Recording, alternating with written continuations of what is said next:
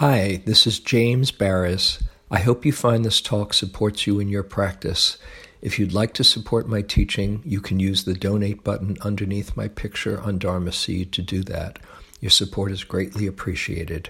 So I'll offer a few words, and then um, we can have a conversation, community conversation, and uh, hopefully there will be, uh, it will be supportive, and that you'll have something to say as well, both people here in the monastery and people online, because um, this is a time for community. I wanted to talk tonight about refuge. A number of my friends and colleagues have been talking about refuge lately, and uh, it just seems like um, an important topic to to explore. Because we're barraged by intense headlines almost constantly. And for many, it's it's too much. Some are trying to keep their heart open to all the suffering in the news, and besides whatever is in your own life. Others are trying to monitor how much they can take in. Mm-hmm. Others are extremely limiting in their news intake.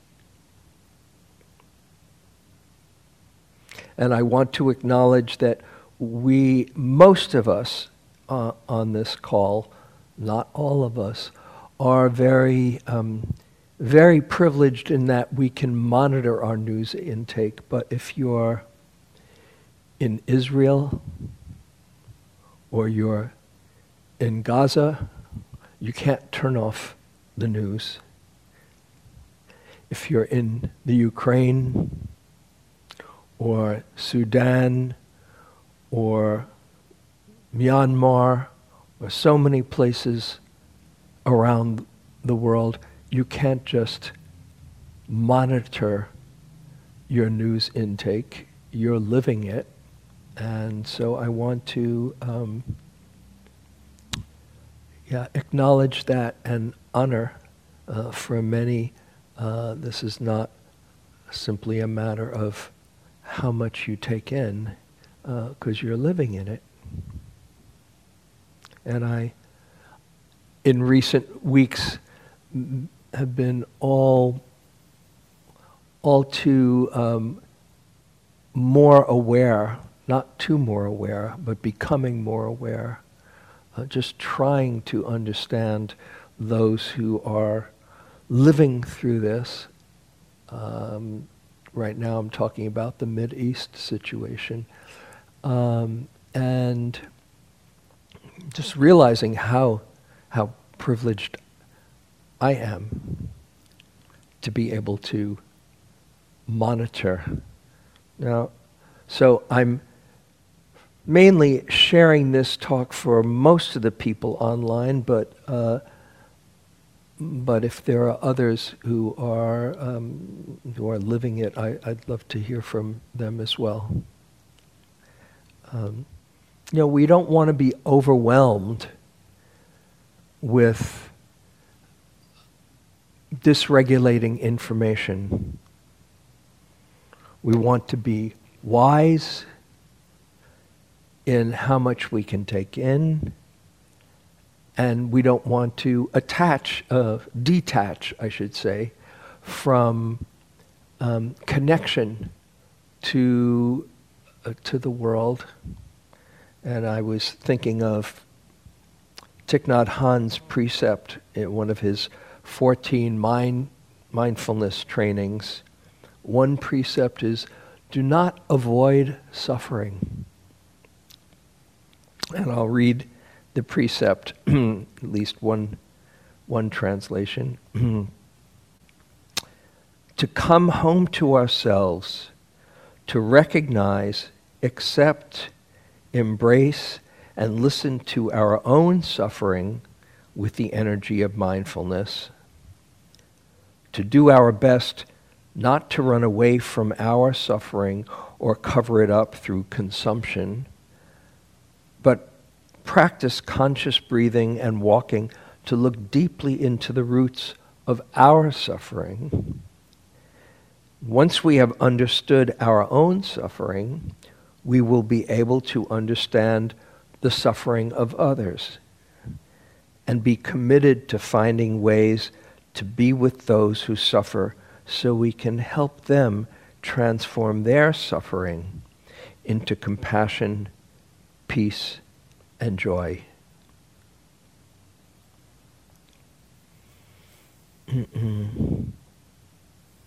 Last week, I talked uh, about holding different realities. That's one task that we're, uh, I think we're asked to do now, to just see uh, rather than which side are you on, uh, that we're all in the same side when it comes to needing to learn to work with suffering.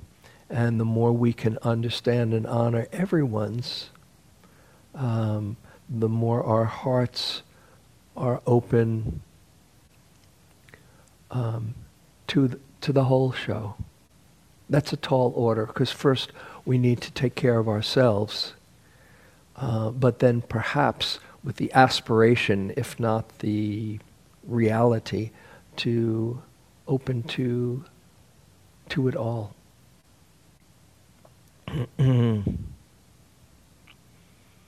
So I wanted to talk about refuge tonight, um, to see, just to look at our practice and see how we can skillfully hold, hold it all, our own and those of of others, uh, near and far.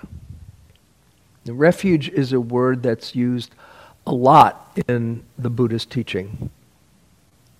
The three refuges, the triple gem of Buddha, Dharma, and Sangha. What is refuge? We, we long to feel safe and protected from inner and outer harm, as the, the metta phrase goes. May I be safe and protected from inner and outer harm. When everything seems out of control, where can we find true refuge? And how can the practice help us hold it all?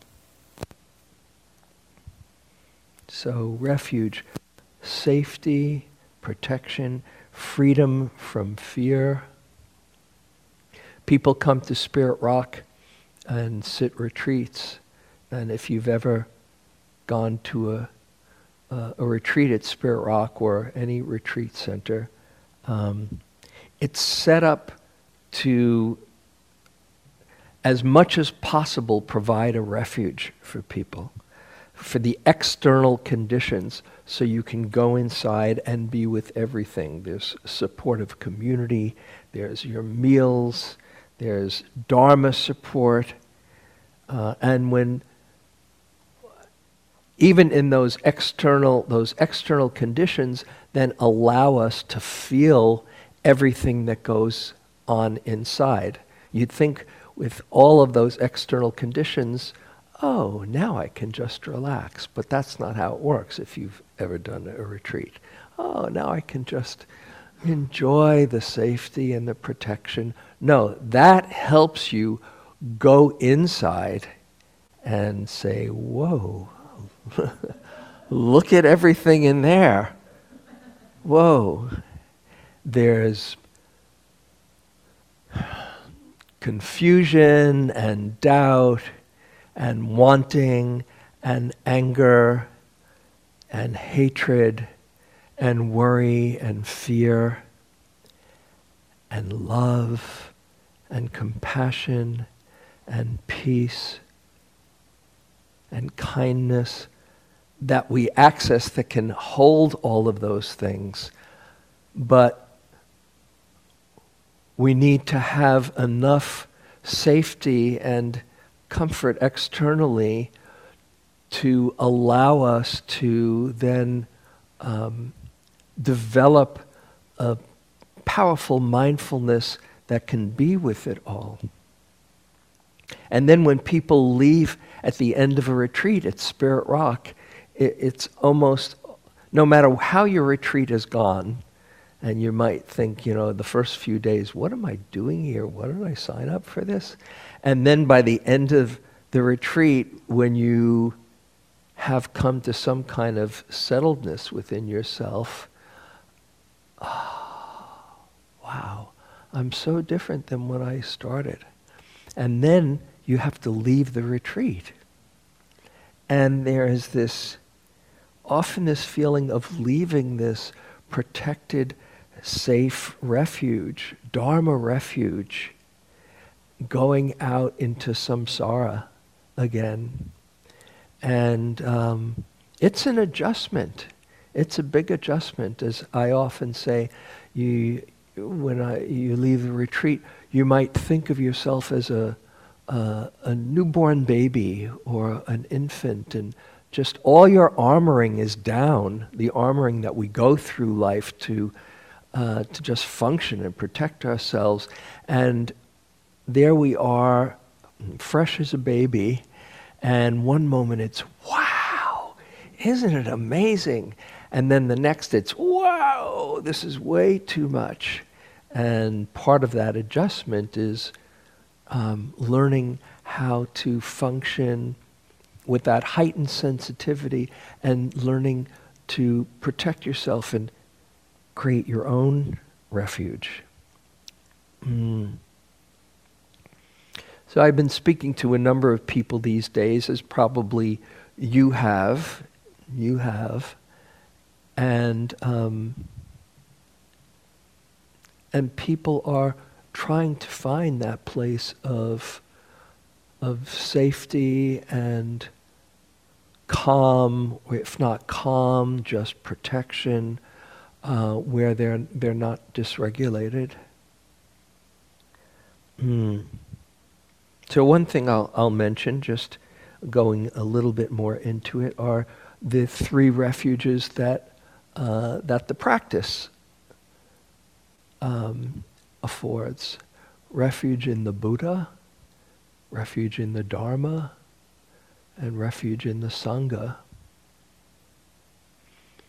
Your refuge in the Buddha, besides the historical Buddha, which we can be very inspired by, refuge in the Buddha is that Buddha right inside of you, and whether you call it Buddha or the kingdom of heaven within, or the still small voice, or um, or the God within, whatever you call it, there is um, a goodness, uh, an expression of the divine coming through you that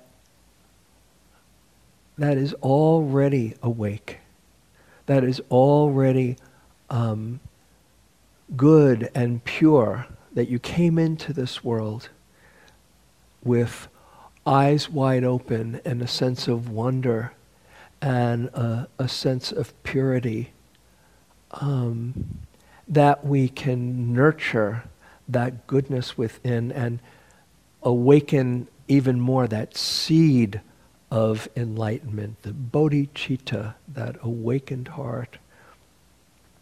And when we take refuge in the Buddha within, we're seeing that we have the capacity to hold whatever is here.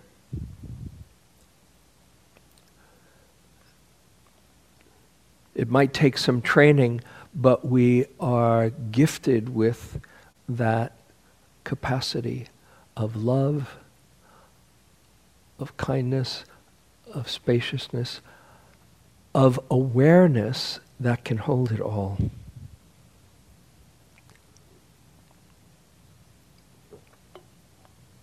So the key to, for me, taking refuge in the Buddha is taking refuge in the awareness, the pure awareness that is your true nature. As the, the Buddha says in the Satipatthana Sutta, the Discourse on Mindfulness, he says, there is one direct way, or one most wonderful way, Tiknadhan says, to overcome sorrow, lamentation, and grief, despair, pain, anxiety, and realize the highest happiness, and that is the establishment of mindfulness. We can train ourselves to cultivate this awareness, and this awareness can hold anything. That's the amazing thing. It might not seem that way when we're in the middle of dysregulation, but the power of awareness is um, is mysterious and um, and miraculous. I was uh, with our um, our friends. We meet monthly. Um, our friends of uh, my Neurodharma group. Um, we met this week on. on Monday, and we were talking about beliefs and how to how to hold how to hold it all. And one of uh, one of the members of the group who works with uh, trauma uh, victims a lot is very skilled, and he was sharing working with uh, an Iranian woman who he's been seeing for a few years now, who's been severely traumatized. And um, they were they were doing this work, and she was getting in touch with a lot of dysregulation, and um, and she was sharing that. And he said, just for a little while, just put aside the beliefs and the stories of what has happened to you, and just let yourself feel what's going on inside. And he's very skillful, and he guided with her to feel it. And he's been working with her for, I think, three years, he said, but she never quite got it in the way that she got it um, just recently. And as she did, it was hard at the beginning, but as he kept on guiding her to put aside the beliefs and just let herself feel the feelings a little at a time, so skillfully, a little at a time, and somehow she was able to do it this time. And when she did, there was a calming, there was a settling, there was um, a kind of sense of wonder. He said, how are you doing now? She said, I'm calm. I'm here and I'm okay. And it was new territory for her, all because she let herself feel a little at a time just what she was holding in there. And we usually run away from feeling what we're feeling, but she was able to touch it, and there's something very healing about this power of awareness where you don't have to fix anything, but just allow and hold, if you can. So this is refuge in the Buddha. Refuge in just the healing power of awareness to let yourself feel whatever you're feeling. And because if you don't, you're investing a lot of energy into closing your heart. But awareness can hold it all. As I often say, the awareness of fear is not afraid. The awareness of, of hatred is not hating. The awareness is just the space that whatever you're feeling can be experienced. And so little by little, uh, titrating your dukkha, you can't go in beyond what you can handle. Awareness in that skillful way, it just tenderizes the heart to open a little bit at a time and allow it to hold it skillfully. And it's important to honor when you're not able to do that because of trauma, because you're in the middle of the dysregulation,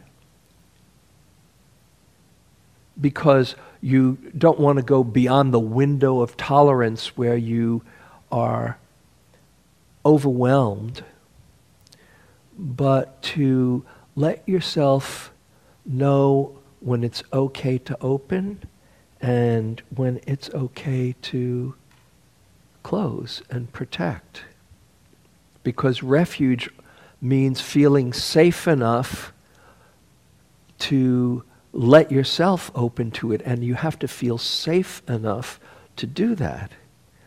I uh, heard a poem uh, which I love, and I'm going to share this. It was from a podcast, a beautiful podcast. I want to put it in the chat room. Do this. That was... Um, It's a podcast of two women, one of whom I, I know well, and there's the there's the link, about um, opening up to it all. My friend Nadine Helm, who translates for me on um, when I teach in Germany, she and her friend Emma uh, Buggy, I think her name is, who is Israeli, Uh, we're talking about how their heart is breaking and how they're just learning to hold it all. And Nadine um, shared this poem that I'd never heard before by a man named Jeff Foster called How to Open Your Heart. And this is the poem. Do not try to open your heart now. That would be a subtle movement of aggression towards your immediate embodied experience. Never tell a closed heart, it must be more open. It will shut more tightly to protect itself, feeling your resistance. A heart unfurls only when conditions are right. Your demand for openness invites closure. This is the supreme intelligence of the heart. Instead, bow to the heart in its current state. If it's closed, let it be closed. Sanctify the closure. Make it safe. Safe even to feel unsafe.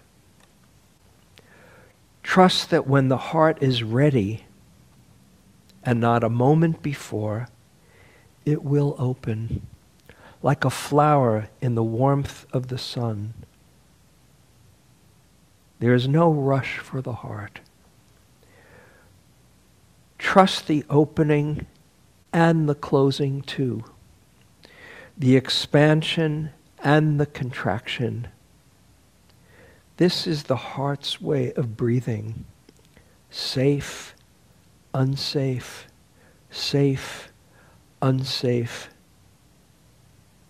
The beautiful fragility of being human, and all held in the most perfect love.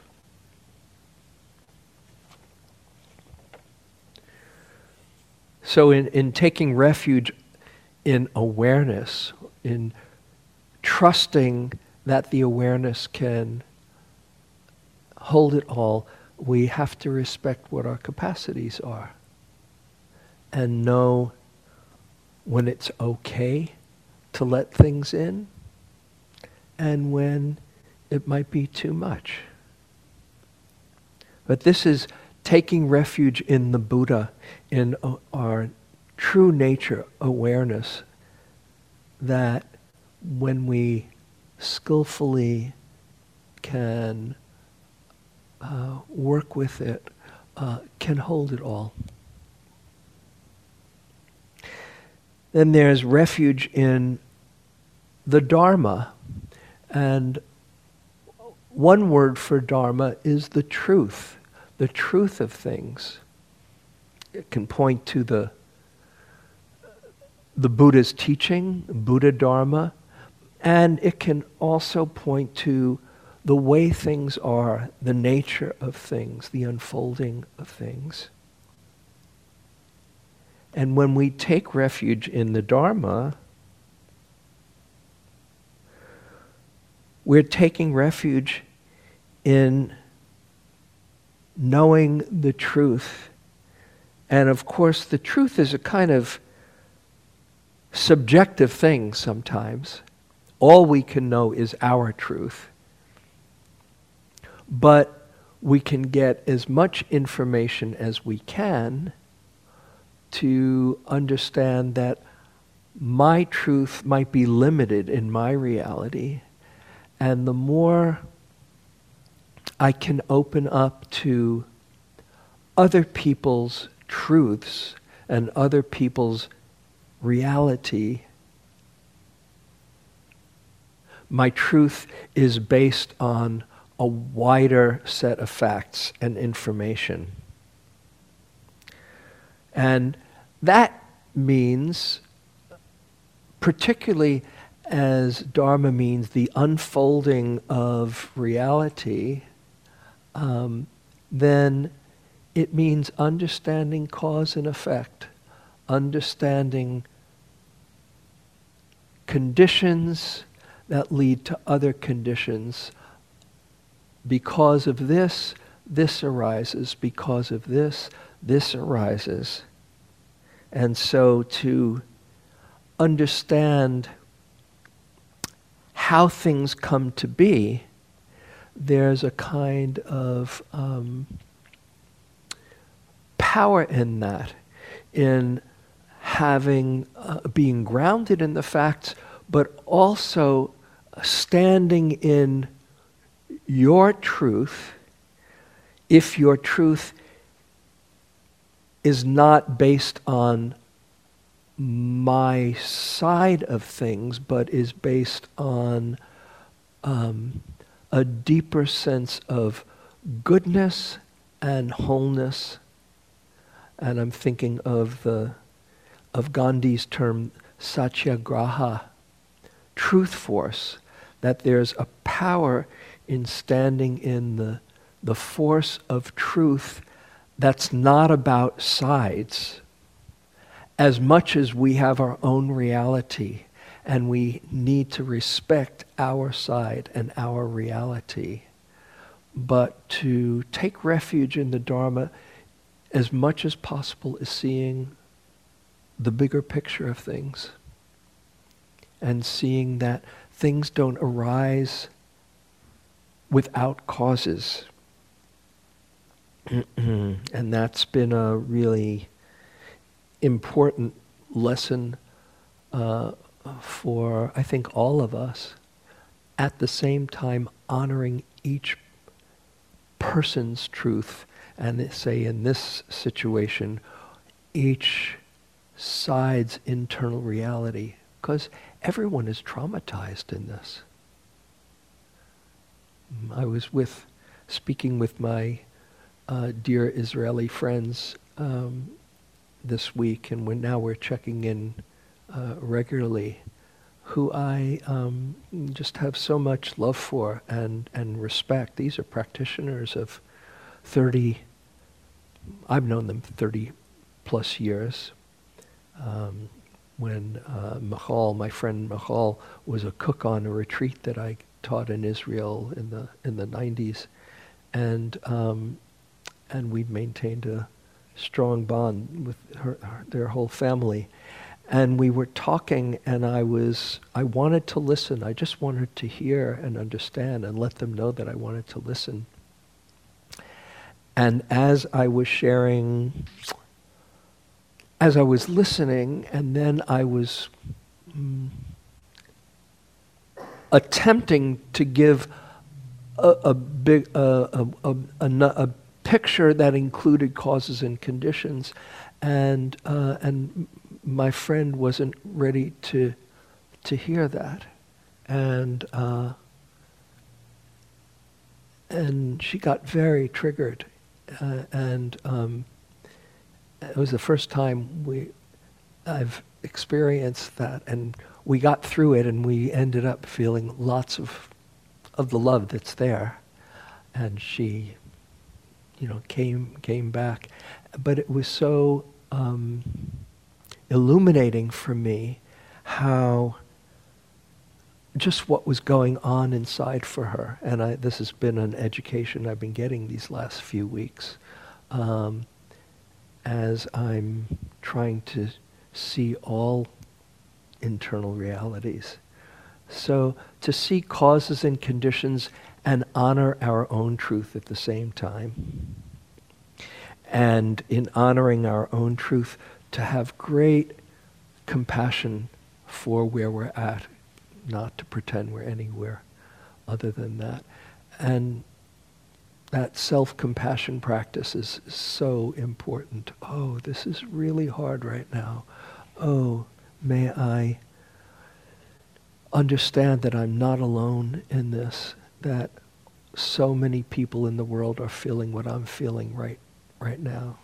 And may I hold this with kindness and compassion.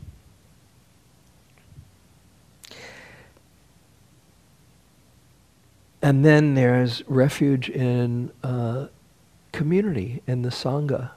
Uh, it makes such a difference when we're not alone, when we are in community to help us all hold our pain, even if we don't come up with answers, to just be here together is uh, tremendously, it creates a bigger field for us to um, to be able to hold the pain together.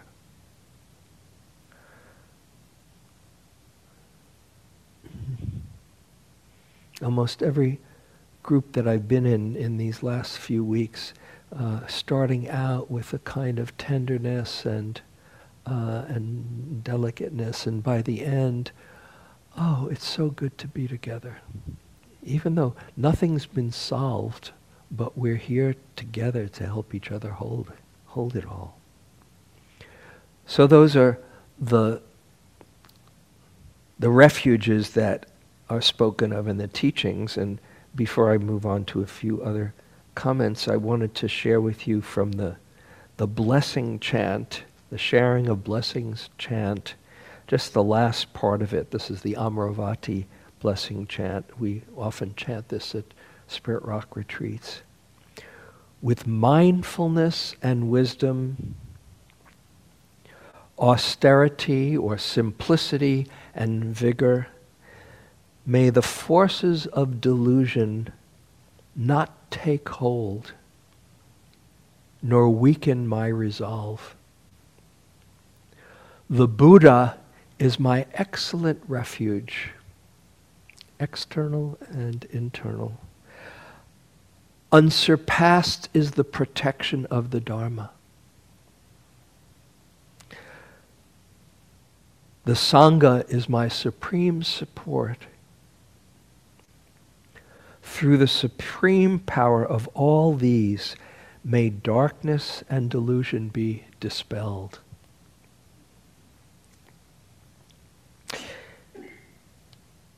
And then along with those three traditional refuges, there are others that I want to offer just to remind you. Metta is a great protection. You know, it's it was given to protect ourselves from danger by the Buddha.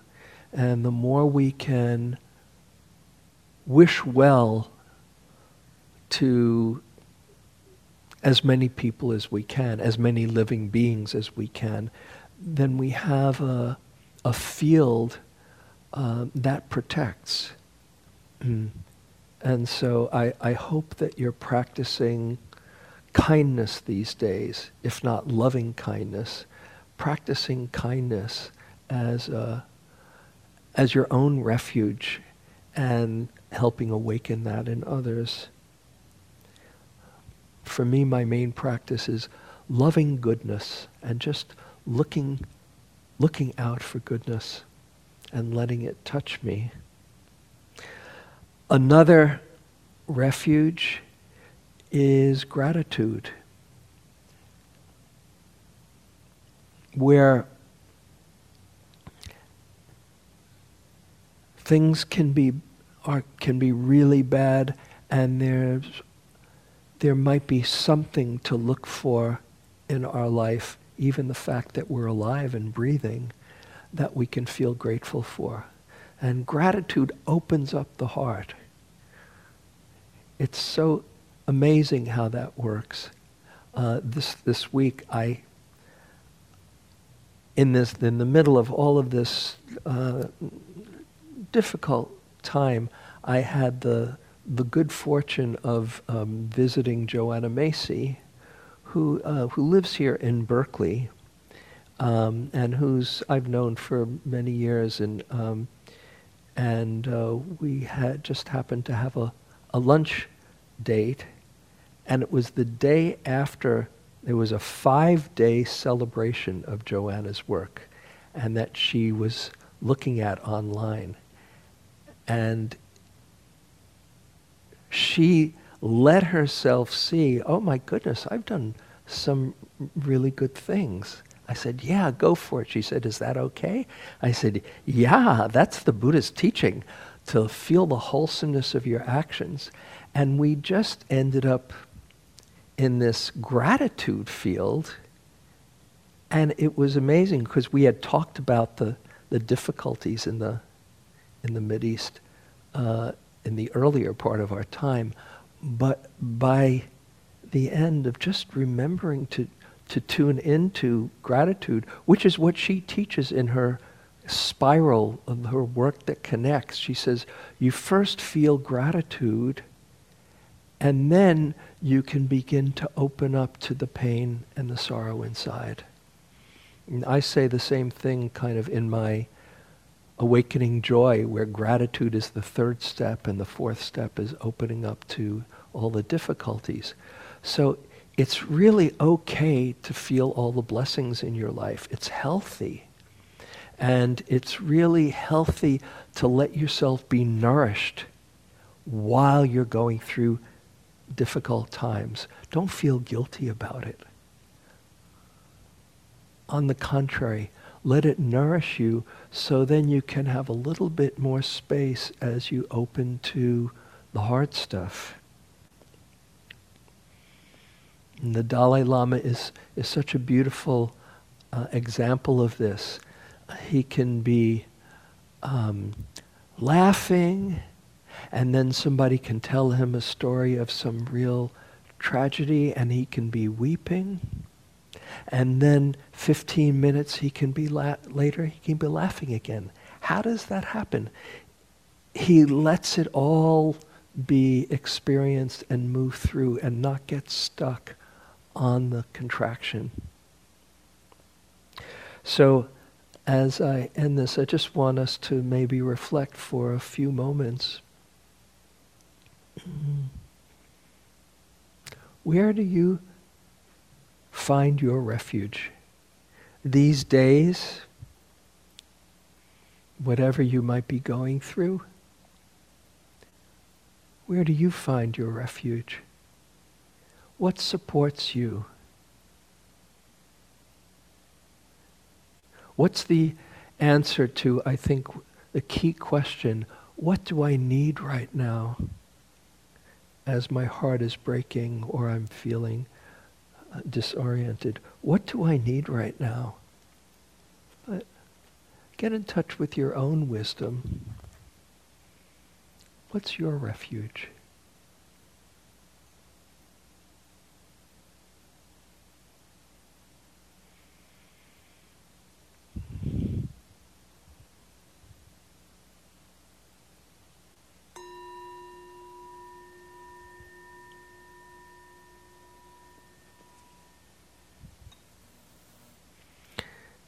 Okay, so we can open up now to questions, comments, observations, uh, sharing your own wisdom. And if you, if you, uh, if you're on the the Zoom call, uh, if you would go to the reactions box and uh, and hit the raise hand, uh, then I can uh, I can see you. Uh, even if your camera isn't on. Um, and here in the monastery, let's have a conversation. Where do you find refuge these days? Or anything else that you want to bring up from the evening.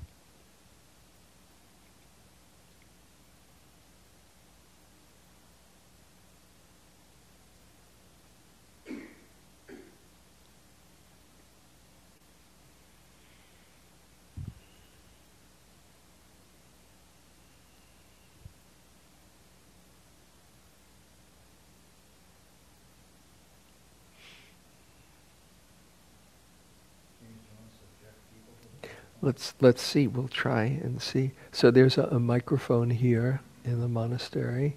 And anybody have anything you want to share?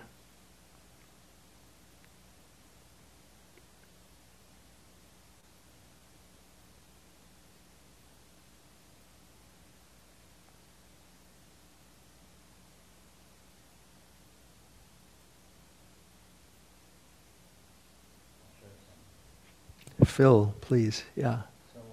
Oh, put it, in, speak in the microphone. But but they might need to hear, yeah. Hello? Can you can you hear him now? And is it any echoing? Is it okay? A little echoing. Hold on a second. Uh, bop, bop. How is Mary it? Had a little lamb. Is it okay? So-so, yeah. It's okay, okay. So, um, I'll try it. Should I go? Okay, yeah. So I want to confess that um, I am a very angry guy. I'm a very angry guy. And um, I, I'm very angry at my property manager. Uh, my, angry at your... My property manager. Your property manager, okay, so you have... And um, it has to do with trees being cut down. But I won't say any more than that. Okay. So there's anger there. The anger. And um, I'm like consumed with it. And and it goes on hour after hour. Mm. And it's very ugly. Okay. And I was telling this friend of mine who lives in Marin about it. And he said, that's not very Buddhist. And I said, no, it's got nothing to do with Buddhism. But I said, but But every once in a while I get to take a break and I just think about my breathing. And I don't have to be angry for a few minutes. It's a tremendous relief, you know. So that is Buddhism. Yeah. And it, it does work. So um, I'm grateful that there is the idea of refuge. And I mean, this feeling is so onerous that I'm very humble. I mean, I just don't want to feel that way. Mm-hmm. And I'm just really watching every thought I have and attitude and everything, just try to keep it at bay. But um, so it forces me to be mindful. And I'm grateful that I can meditate and breathe, et cetera. So, mm-hmm. Thank you. Yeah, thank you. Well, you know, like you say, um, when those moments that you're breathing, you're not caught in the anger. Mm-hmm. Ah, what a relief. Keep keep developing as many you, of those moments as you can. You know what the mind does. You know? Yeah, but every time you remember, instead, I mean, there's two things you, that that that the practice does. One, when you're breathing and you're not caught in mm-hmm. the thoughts. Mm-hmm. But two, when you are knowing that you're angry, to hold the anger with kindness. Mm-hmm. Because being angry is part of being human. Mm-hmm. And so rather than think that it's an obstacle to your practice, mm-hmm. it is your practice. It's the, it's the third foundation. The, the Buddha says one knows the mind filled with anger is simply the mind filled with anger.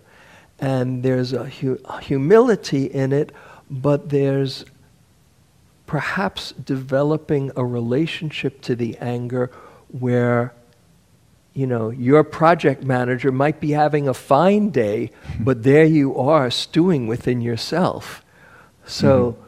you're the one that's benefiting by learning to hold hold it with kindness. Just like there's a little kid inside that's having a tantrum. What do you tell that kid? Stop it, kid. Chill out. No, mm-hmm. that's not going to do it. Mm-hmm. Uh, he needs to be held. And so there's there's the forward edge of your practice. Every time you realize, wow, I'm really angry right now. Oh, yeah. Little Phil inside just needs some calming down. Yeah. Thank you. Mm-hmm. Yeah. Okay. I see Zoom user. Hi. Uh, you've got your, uh, you've got your. Um, I don't, I don't know what your name is, but if you can unmute. Um, how do I oh, do that? Yeah. Oh, put it. Uh, yeah, that's okay. Great, I can hear you now. Oh, so I put this little yellow hand in, but I've no idea how I did it. I didn't mean to do it. So. I'm going to put you on here so I can mm. I can see you, uh, so everybody can see you and add the spotlight.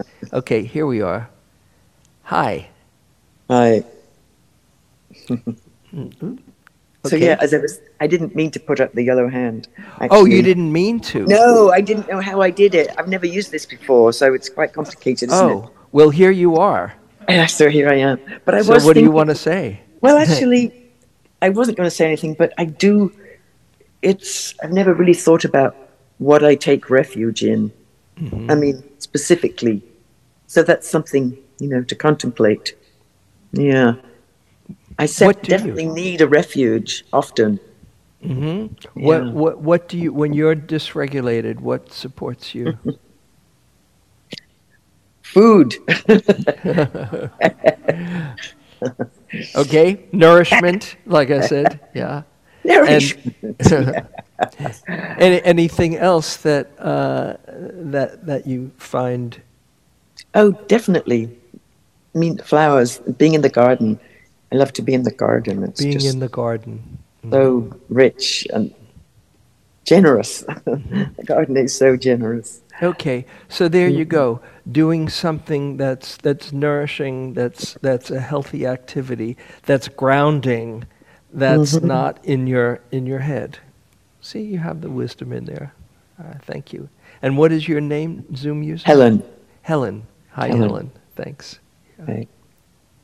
Okay, mm-hmm. it's it's almost uh, almost time, and I'll just assume. Uh, unless uh, unless there's anybody else. Yeah, it's just about time. Well, I, I really encourage you this week to keep this, this word and this concept, refuge, in mind, to see where you can go when you're feeling dysregulated. And, and as I said, the key, the key question to ask yourself is, what do I need? And just listen. Listen for the wisest response. What do I need right now? And, uh, and trust that. Take good care of yourself so you can um, calm yourself down, and then you can be there for for the rest of us and for the world. So we can dedicate our time here together. Thank you for your kindness and attention, and let yourself feel held in community.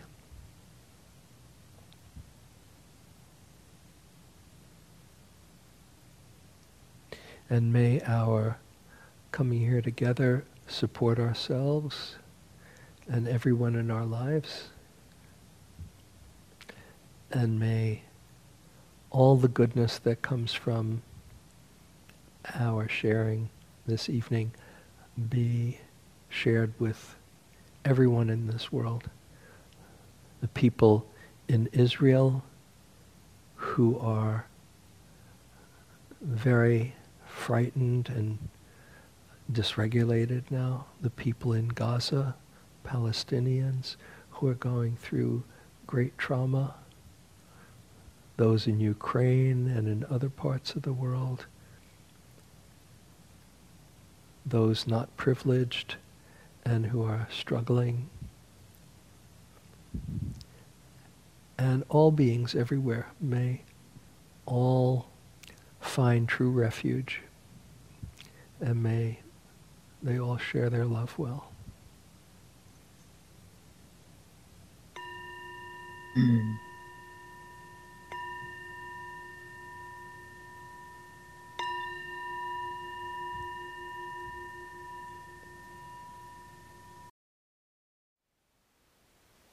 Thank you for listening.